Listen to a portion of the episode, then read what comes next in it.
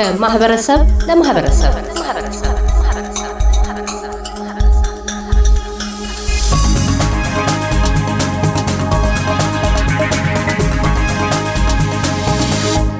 በዓለም አቀፉ የሴቶች ቀን ማርች ኤት ዋዜማ ላይ ሆነን የሴቶችን አካላዊና ማህበረሰባዊ ጤናን ለመጠበቅ ከሚደረጉ ጥረቶች መካከል የሴቶች ግርዛትን በ2030 ለማስቆም እየተደረጉ ያሉ ጥረቶች አንዱ ነው።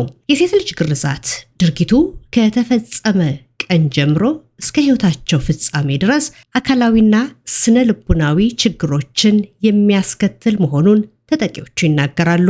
የዛሬዋ እንግዳችን ሴቶች በተለይ በወሊድ ሰዓት ሊደርስባቸው የሚችሉ ተያያዥ የጤና ችግሮችን ለማስወገድ እዚህ አውስትራሊያ እየተሰሩ ያሉ ተግባሮችን በተመለከተ ያስረዱን ዘንድ ቆይታ አድርገናል። ወይዘሮ ንግስቲ መልሆላንድ በሮያል ውመንስ ሆስፒታል የቤተሰብና የስነ ተዋልዶ መብቶች የትምህርት ፕሮግራም አስተባባሪ ለኤስቢኤስ ራዲዮ የአማርኛ ቋንቋ ፕሮግራማችን እንግዳ ሆነው ስለቀረቡልን በቅድሚያ እናመሰግናለን ወይዘሮ ንግስቲ።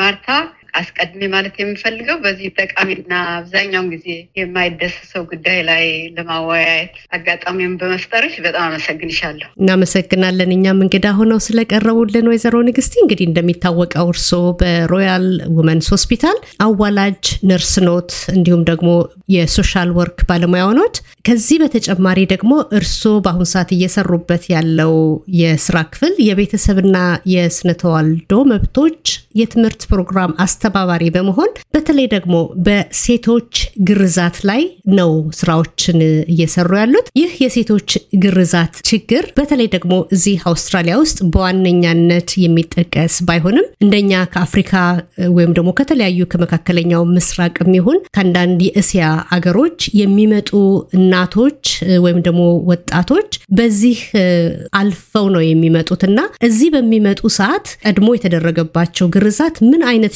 ችግሮችን ነው የሚፈጥርባቸው በሴቶች ላይ? ከዚህ በተጨማሪ ደግሞ የእናንተ ክፍል ምን አይነት እገዛዎችንና ስራዎችን ነው እየሰራ ያለው? ይሄ የሴቶች ግርዛት በጣም ውስብስብ ያለ በሴቶች ጤንነት ላይ የሚያመጣ ጉዳት ነው። የተለያየ ብሔረሰብ የተለያየ አይነት አቆራረጥ ነው የሚያደርገው በዚህ ግርዛት ላይ። ይሄንን ጉዳት የሚያመጣው አንደኛ የሚገርዙት ሴቶች ሕክምና ባለሙያ ሆነው ሰልጥነው ሳይሆን በውርስ በቅርስ የወሰዱት traditional እንደምንለው ባህል በዛ መሰረት ተመስርተው የሚያደርጉት ነው እና ያንን ግርዛት በሚያደርጉበት ጊዜ አንደኛ ንጹሕ የሆነ እቃ የላቸውም። የራሱ እንደ ቴታኖስ የመሰሉ ነገሮችን ሊያመጣ ይችላል። እንደገና አቆራረጣቸው ደግሞ ነርቭ ይኑር ደም ስር ይኑር አይተው ስለማይቆርጡ ደም ብዙ ይፈሳል። እንደገና ነርቮችንም ሊነኩ ይችላሉ። ያ አካባቢ በጣም ነርቭ የበዛበት አካባቢ ስለሆነ አቆራረጣቸው በጣም መሰረት የሌለው ነገር ስለሚሆን ጉዳቱ በመጀመሪያ ያ ስቃዩ እና በዛ በሚቆረጥበት ጊዜ አራት አይነት የግርዛት አይነት ነው ያለው። አንደኛው ትንሽ ጫፍ ብቻ መቁረጥ፣ ሁለተኛው ደግሞ ከንፈሮችንን ከሽንት መስኛ ከፍ በሚለው ላይ ሁለቱን ቆራርጠው እንዲጣበቅ ማድረግ፣ ሶስተኛው በተለይ ይሄኛው በተለይ ከባዱ ኃይለኛው ነው። ይህንን የውጭናን የሴቷን ብልት አከው በቃ እንዲጋጠምና እንዲጣበቅ አድርገው ትንሽ የሽንት መስኛና የደም አበባ በሚኖርበት ጊዜ መፍሰሻ ያደርጋሉ። ይሄ ራሱ በጣም ችግር ያመጣል።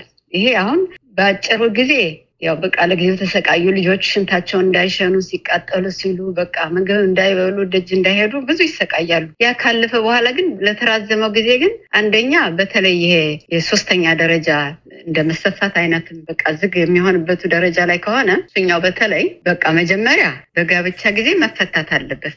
ያ ብዙ ስቃይ አለው። ከዛ ደግሞ አግብተው አርግዘው በሚወልዱበት ጊዜ ደግሞ ያ እንደ ልቡ አይለጠጥም፣ አይከፈትም፣ በሩ በደንብ አይከፈትም። ያኔ ብዙ ስቃይ ያመጣል። ተከፍቶም ራሱ ብዙ ጉዳት ስለደረሰበት ብዙ ስቃይ ያመጣል እና ብዙዎች ሴቶች አንዳንድ ጊዜ አላስፈላጊ የሆነ በሆድ ጥገና የመውለድም ድረስ የሚደርሱበት አለ። ያ ራሱ ሌላ ስቃይ ነው። ከዛ በኋላ ደግሞ በስተርጅና እድሜያቸው እየገፋ በሄደ ጊዜ ሴቶቹ በዚህ በቃ በማህፀናቸው አካባቢ በአጥንታቸው አካባቢ ስንት ስቃይና ህመም ይደርስባቸዋል እና በአጭር ጊዜና በረዥም ጊዜው ብዙ ጉዳት አለባቸው። በአውስትራሊያ ውስጥ ሆኖ ሴት ልጆችን ማስገረዝ አይቻልም። ያው እዚህም ሆነው ልጆቻቸውን ማስገረዝ የሚፈልጉ ሰዎች ሊኖሩ እንደሚችሉ ይታወቃል።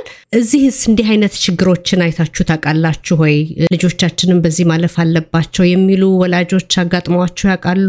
እንዲሁም ደግሞ አገር ቤትስ ሄደው ይሄንን የፈጸሙ ወላጆች አጋጥመዎት ያውቃሉ? ትልቅ ነጥብ፣ ጥሩ ጥያቄ። አንደኛው የፕሮግራማችን ዓላማ ማስተማር ነው። ይህ ህብረተሰብ መጀመሪያ ፕሮግራሙ ከመጀመሩ በፊት ህጉ ወጥቶ ነበር። እዚህ ሀገር ሲወጣ ህጉ ህብረተሰቡ በዛን ሰዓት በሜድ አስራ ዘጠኝ ዘጠና አምስት ይሄ ህግ ሲወጣ ህዝቡ አለ ባህላችን እንዴት ባህላችን እንዲህ ያዋግዙብናል፣ እንዲህ አይነት ህግ እንዴት ይወጣል? እኛ እንስሳ አይደለንም። የነበረ ባህላችን አስከብረን እኛ ነው ታችን እንዲከበር ሰላም እንድናገኝ ነው እንጂ ባህላችን እንዲንቋሽሽ አይደለም ብሎ ብዙ ሰው በጣም አዝኖ ተነስቶ ሰልፍ ሁሉ አድርጎ ነበር። ከዛ ለዚህ ነው መንግስትም ይሄንን በማየት ይሄንን ዝም ብሎ ማድረግ አይቻልም፣ ህግ ማውጣት ህግ አይደለም ማስተማር ነው ዋናው። አሁን እንዳልሽ ብዙ ጥያቄዎች ወስደውም ልጆች እንዳያስገሩ እዚህም እንዳያደርጉ መጀመሪያ ሰዎቹ መማር አለባቸው። ህብረተሰቡ መንቃት አለበት፣ መማር አለበት። ያ በመባሉ አሁን ብዙ ጊዜ የሃይማኖት መሪዎችንም መጽሐፍ የሚለውን ክርስቲያንም እስላሞችንም ሁሉንም ይሄ ሁሉንም ሄደው በጥያቄ ተጠየቁ። ጥናት ተደረገ።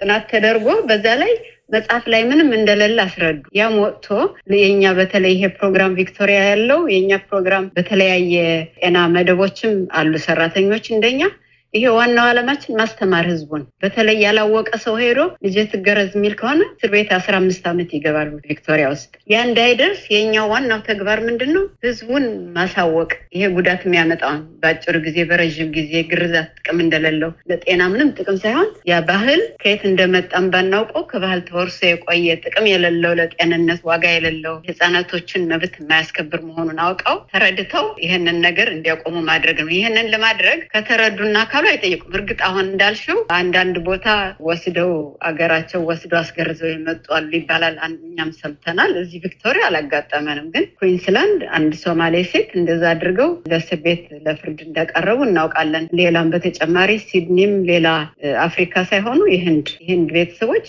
አንድ እናትና ነርስ ይህንን አድርጋ ልጆቹ ትምህርት ቤት ሄደው አጋልጠው እናትየዋና ነርሷ ለአንድ ዓመት የቤት ቁም እስረኛ እንዲሆኑ ተደረገ። ከዛ ኢማሙ እንዲያውም ይሄ በባህል እኮ ነው የሃይማኖትም አለው ብሎ ሲከራከር አንድ ዓመት እሱም ታስረው ነበር። ትምህርት የምንሰጠው እኛ ልጆቻቸውን ይዘው ሲሄዱ አገር ቤትም ሄደው እናቶች ሳያውቁ አያቶች ቢያደርጉ እናትየዋ ኃላፊነት አለባት፣ አባትየዋ ኃላፊነት አለበት። ሲመለሱ ይጋለጡና ይሄ ነገር ከተጋለጠ የአስራ አምስት ዓመት ፍርድ ነው ያለው። ግን ያ እንዳይሆን እኛ ትልቅ ጥረት እናደርጋለን። ሰው አውቆ እዳ ላይ እንዳይገባ መጀመሪያ ማሳወቅ ከተማሩና ከተረዱ ህዝቡም አሁን ራሱ ጸባዩንና አስተያየቱን እየቀየረ ነው። ያለው ወጣቱም ለምን ይደረጋል? ይሄ አስፈላጊ ያልሆነ ነው። ተፈጥሮ የሰጠንን ነገር እንዲህ ማድረግ የለብንም እየተባለ ስለሆነ በእርግጥ እዚህ አላየንም። እንግሊዝ ሀገር ቅጣት አለ።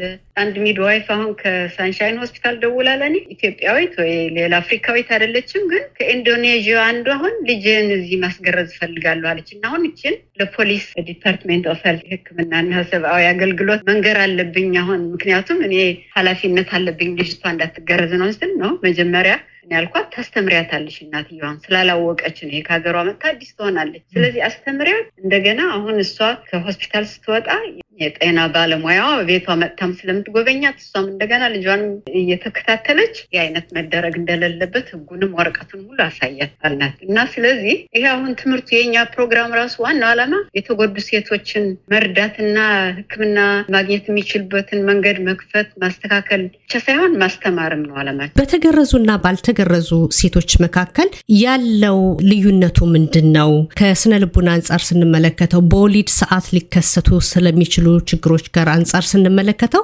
በሁለቱ ላይ ያለው ልዩነቱ ምንድን ነው? ሴቶች በመገረዛቸውስ በህይወታቸው ውስጥ የሚያጧቸው በጥናታችሁ ውስጥ የተገለጹ ወይም ደግሞ ተለይተው የታወቁ ዋና ዋና ነገሮች ምንድን ናቸው? በመገረዝ ምክንያት ሴቶች የሚያጡት ነገር የሚያጡት ነገር አንደኛ በራሳቸው ላይ ገና ሊታጩ ሊያገቡ ነው ብለው ሲያስቡ ያ እንደሚመጣባቸው አሁን ሳገባ እንዴት ልሰቃይ ነው ብለው በሰቀቀንና በስቃይ እንደሚኖሩ ተደስተው ላገባ ነው ብለው በቃ አሁን ሰርግ የደረሰ ብሎ እንትን እንደማለት መሰቃየት። አንዱ አሁን መጥታ የነበረች አንድ ጊዜ በቅርብ ሕክምና አሁን ላገባ ነው እና እኔ ይሄንን በቃ አካባቢን ሰው እንዲነካኝ አልፈልግም። ትዝ የሚለኝ ያ ትልቅ ሴትዮዋ ያቺ ሰዎች ግሬን ይዘው እንደዚህ ሲቆርጡኛ ትዝ ይለኛል። ያ ትዝ እያለኝ አሁን እንዴት አግብቼ ከባሌ ጋር መኖር እንደምችል በቃ ፍርሃት ሊገለኝ ነው። ይሄ አንድ ስቃይ ነው። በጣም በጣም የሚያሳዝን ነው። አንዳንዴ ስሜት የሚያመጣው ክፍል ተቆርጦ በመሄዱ ስሜት የለኝም። ስሜት ስለሌለኝ እኔ ያዝናለሁ። ከባለቤቴ ጋር ተገናኝተን ሁለታችንም እሱንም ማስደሰት እየኖርብኝ እኔም መደሰት ሲኖርብኝ ያ ስሜቱ የለኝም ብለውም ይመጡ አሉ። አሁን በተለይ አሁን እሱነን ማስተካከል የሚቻልበት መንገድ አለ ወይ እያሉ መጥተው የሚጠይቁ አሉ። እና እርግጥ በጥናት ተካሂዶ አሜሪካም፣ ፈረንሳይም፣ ሌላ ሌላ ቦታዎች እሱን ለማስተካከል እየሞከርን ነው ብሎ ሙከራ እየተደረገ ነው። ግን የተረጋገጠ የተያዘ ነገር የለም እና እዚህ ሀገር ራሱ ቪክቶሪያ አንድ urologist ነው የሚባል specialist ኡ ይሄንን አስተካክላለሁ እያለ እየሞከረ ነው። እዛ ድረስ የደረሱ አሉ። አሁን ምንም ስሜቱ የለኝም እኔ ስሜቱ ስለሌለኝ በጣም ተቸግሬያለሁ። ብቻቸውን አንዳንዴ ከባለቤቶቻቸው ጋርም ይመጣሉ እና ይሄ ራሱ ትልቅ በጣም የሚያሳዝን ግፍ ነው። ይሄ ራሱ ትቶኝ ሌላም ሊያገባ ይችላል ብለው ይፈራሉ። ይህ ሁሉ እና ይሄ ትልቅ ትልቅ ተጽዕኖ እያመጣባቸው ነው። በወሊድ ሰዓት ደግሞ በተለይ በወሊድ ደግሞ እርግጥ አሁን ከመውለዳቸው በፊት ይሄ የአፍሪካን ውመንስ ክሊኒክ እዛ ሮያል ውመንስ ሆስፒታል አለን ለዚህ የተዘጋጀ ያልኩሽ በእርግዝና ጊዜ ተዘጋጅተው እንዲቆዩ ይከፈትላቸዋል። ሰላሳ አራት ሳምንት እስከሚሆናቸው በእርግዝናቸው ጊዜ መከፈት ይችላል። እንደዛ ተዘጋጅተው ከቆዩ ያ ተከፍቷል። በሚወልዱበት ጊዜ ልምድ የሌለው ሰው እንትን ሊላቸው አይገባም። እነሱ ተዘጋጅተው በዛ ሰዓት እሱ ሀሳብ አንድ ይቀንስላቸዋል። በቀዶ ጥገና ማለት ነው ያ እንዲከፈት የሚደረገው። አዎ ይከፈትላቸዋል። ከዛ እሱ በቃ በማደንዘዣ ተወቅተው እየሰሙ እያዩ የሚደረግ ነው። ከተከፈተ በኋላም ብዙ ጊዜ አይወስድም። በአስር ቀን ውስጥ ይድናል። ስለዚህ እናትየዋ ተዘጋጅታ በዛ ሰዓት በቃ የሚመጣውን ጊዜ በምጥ አምጣ መውለድ እንደምትችል ነው ማድረግ በአሁን ሰዓት በአውስትራሊያ ውስጥ ምን ያህል ሴቶች በዚህ በግርዛት ሂደት ውስጥ አልፈዋል ተብሎ ይታመናል? ከዚሁ በተጨማሪም የእናንተ ክሊኒክ በአሁን ሰዓት በተለይ በግርዛት ሳቢያ ችግር የደረሰባቸውን ሴቶች ነው እያያችሁ ያላችሁት እና በሳምንት ውስጥ ምን ያህል ሴቶች የእናንተን እርዳታ ለማግኘት ይመጣሉ? በመላ አውስትራሊያ አሁን ካምብራ ጥናት ተደርጎ ሀምሳ ሶስት ሰዎች በዚህ ተግባር በሴት ግርዛት ምክንያት ከዛ ሀገር የመጡ ይህን ያህል ሰዎች አሉ ተብሎ በጀምላ ይነገራል። በጥናት ላይ ይህን ያህል ቁጥር ነው ተብሎ የሚል የለም። ግን ጥሩ ጥያቄ ነው። የእኛን ክሊኒክ እነግርሻለሁ። ክሊኒኩ ኦፕሬሽን የሚያደርገውና እርዳታ የሚያደርግላቸው ምናምን በየሁለት ሳምንቱ ከአራት እስከ ሰባት ሴት እናያለን። እድሜያቸው የምናያቸው ከሀያ ዓመት ጀምሮ እስከ ስልሳ ዓመት ያሉ ሰዎች ናቸው። እነዚህ ሊያገቡ ሲሉ የሚመጡ አሉ። under age ኦችን አናይም። እነዚህ ሰዎች ደግሞ እርግጥ የዛሬ ሰባት ዓመት ልጆች የአምስት ዓመት ልጆች ነው የመጡ እዚህ ያደጉም ናቸው። በልጅነታቸው ያው እዛው ሀገራቸው እዛው አድርገው መጥተዋል። እንደዚ አይነቶችን እናያለን። በአውስትራሊያ ሴት ልጆቻቸውን የሚያስገርዙ ቤተሰቦች ሊደርስባቸው የሚችሉ ቅጣቶች ምን ይመስላሉ? ቅጣቱስ ምን ያህል ከባድ ነው? በአጠቃላይ ያው ግርዛት ክልክል ነው። የሴት ልጅ ተገርዛ ከመጣች እርዳታውና ሕክምናው ይሰጣታል። ግን እዚህ የሚወለዱ ልጆች ቪክቶሪያ አስራ አምስት ዓመት ቅጣት እስር ቤት አለው። ኒው ሳውዝ ዌልስ ሀያ አንድ ነው ይላል። በሕግ የተከለከለ ወንጀል ነው ተብሎ ታውጇል። ከተማ ውስጥ ማድረግ ያለዚያ ደግሞ የሚያደርግ ሰው ፈልጎ ማቅረብ ከዛ ባለሙያ ነኝ ብሎ ልሰራ ያለን በሕግ ይቀጣል። ከአውስትራሊያ አውጥቶ ወደ ሌላ ሀገር ወስዶም እንደዛ አድርጋለሁ የሚል ካለ ይቀጣል። ቀደም ሲል ከጠቀሷቸው መሰረታዊ ነገሮች መካከል በተለይ ግርዛት የሚፈጸምበት ዋነኛው ምክንያት ሴት ልጅ ጥሩ ባል እንድታገባ፣ ትዕግስተኛ እንድትሆን፣ ለባሏ ምቹ ሆና እንድትቆይ የሚሉ ምክንያቶች ይሰጣሉ በባህላዊ መንገድ። ሃይማኖትንም እንደ ሰበብ የሚያደርጉ ሰዎች አሉ። ግርዛቱ በሴቶች ላይ እንደመፈጸሙ ሁሉ ይህንንም የሚፈጽሙት ደግሞ ወንዶች ሳይሆኑ ሴቶች ናቸው። ይህንንም ድርጊት የሚፈጽሙት እና ብዙ ጊዜ ይሄ ጉዳዩን የበለጠ አሳሳቢና ውስብስብ ከሚያደርጉ ነገሮች አንዱ ነው። እርስዎ በዚህ ላይ ያለውት አስተያየት ምን ይመስላል? በተለይ ደግሞ በእናንተ ክሊኒክ የሚመጡ ወጣቶች ለትዳር በሚዘጋጁ ሰዓት ከወንዶች ጋርም አብረው እንደሚመጡ ገልጸዋል። በዚህ ዙሪያ ላይ ወንዶችስ በተለይ ውጭ ሀገር ያሉ ወንዶች እይታቸው ምን ይመስላል? እውነትሽን ነው። ይሄ በጣም ነው የሚያሳዝነው። አሁን እኛው ሴቶች ራሳችን ታግለን ይህንን ነገር ማስወገድ አለብን። ወንዶችም እኮ አሁን አይፈልጉም ያሉ። ወንዶቹ ራሳቸው እዚህም የተወለዱ ልጆች አንዷ መጥታን አንድ ጊዜ ሌላ ውጭ ሄጄ ላገባ ነው። እዚህ ያሉት ወንዶች አይ የተገረዘች ሴት ስሜት ስለሌላት አላገባም እያሉን ነው። እና ይሽ ፍላጎታቸው ራሳቸው ወንዶችም ይህንን ነገር ማስወገድ ይፈልጋሉ። እና በሴቶች ላይ የተደረጉ ግፎች በቃ ማን ምን ይለኛል፣ ይሄ ባህል ነው፣ እኔ እንዲህ ይባላለሁ በሚል በመጥፎ ባህል ያን ይዞ መቀመጥ በጣም ያሳዝናል እና ይሄ መወገድ ያለበት። ለዚህ ነው እናቶች፣ ሴቶች በተለይ ወጣቶች መማር አለባቸው ለራሳቸው መብታቸው ከትምህርት ቤት አሁን ብዙ ጊዜ እንዲያውም መጀመሪያ ፕሮግራም ሲጀመር በየትምህርት ቤቶች ሁሉ ማስተማር ተጀምሮ ነበር። እነሱን አርም ማድረግ ያስፈልገናል። ራሳቸው ተነስተው እኔ ይሄ አያስፈልገኝም፣ እኔ ራሴን የምጠብቅ ራሴ ነኝ፣ እኔ ለማንም ለወንድ ብዬ አይደለም። ትምህርት አሁን በተለይ ትምህርት አለ። ድሮ ያው በቃ ትምህርት የለም። የሴት ልጅ መኖር አብዛኛው በቃ ደረሰች፣ ተዳረች፣ ልጅ ወለደች። ልክ በቃ ይሄ ገና ብዙ የሚቀጥል ስራ ነው። በዚህ አጋጣሚ የእናንተን አገልግሎት ማግኘት ቢፈልጉ ምንድነው ማድረግ ያለባቸው? እርሶስ እንዲህ አይነት አገልግሎትን እንዲያገኙ የሚያስተላልፉላቸው መልእክት ምንድን ነው? በጣም ጥሩ እኛ ይሄ የእኛ አገልግሎት እና የ African Women's Clinic ያልኩሽ ለእርጉዞች ብቻ አይደለም። ይሄ ክፍት ነው። በተለይ በዚህ በሴት ግርዛት ምክንያት ለተጎዱ ሴቶች፣ ገና ያላገቡ ወጣቶችም ቢሆኑ ወልደው የጨረሱም ቢሆኑ ለሁሉም ክፍት ነው። እንዲያውም እነሱ የግድ ሄደውም እንዲያውም ከቤተሰብ ሐኪማቸው ወይም ከሌላ ስፔሻሊስት ወረቀት ማምጣት የለባቸው። በእኛ ስልክ ደውለው እንደዚህ አይነት ችግር አለብኝ መጥቼ መታየት እፈልጋለሁ፣ ከዛ ደግሞ አስፈላጊው እርዳታና ሕክምና ሊደረግልኝ እፈልጋለሁ የሚሉ ካሉ ቀጥታ ሊያገኙን ይችላሉ። እኛ ቀጠሮ ይዘን አነጋግረናቸው ምናምን አስፈላጊውን አገልግሎት እንዲያገኙ ማቅረብ እንችል። ብልታቸው የተዘጉ አይነቶች ከሆኑ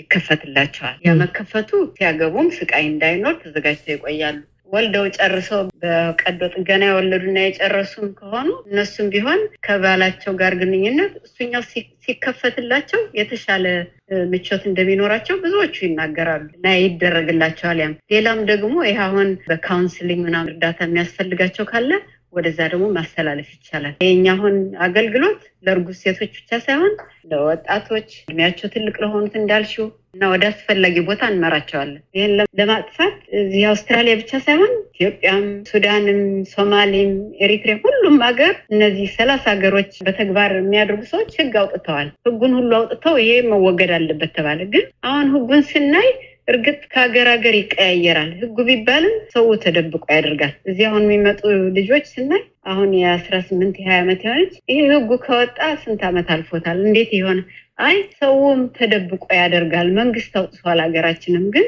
ያ ባህል መቅረት የለበትም። ጥቅም አለው።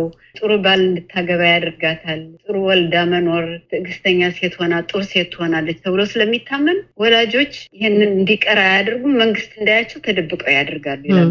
አንዳንድ ሀገሮች በተለይ ሰባት ዓመት አስር ዓመት ከሆናቸው በኋላ የሚገረዙ ይላሉ። እኔ እናቴ እንድገረዝ አልፈለገችም፣ ግን እኔ ጓደኞችን መምሰል ስለፈለግኩ ያኔ እኔ ራሴ ፈልጌ የተደረግኩ አሁን ግን እንዴት ይቆጨኛል ይላሉ። እና እንደዚህ አይነት ነገሮች ሁሉ አሉ።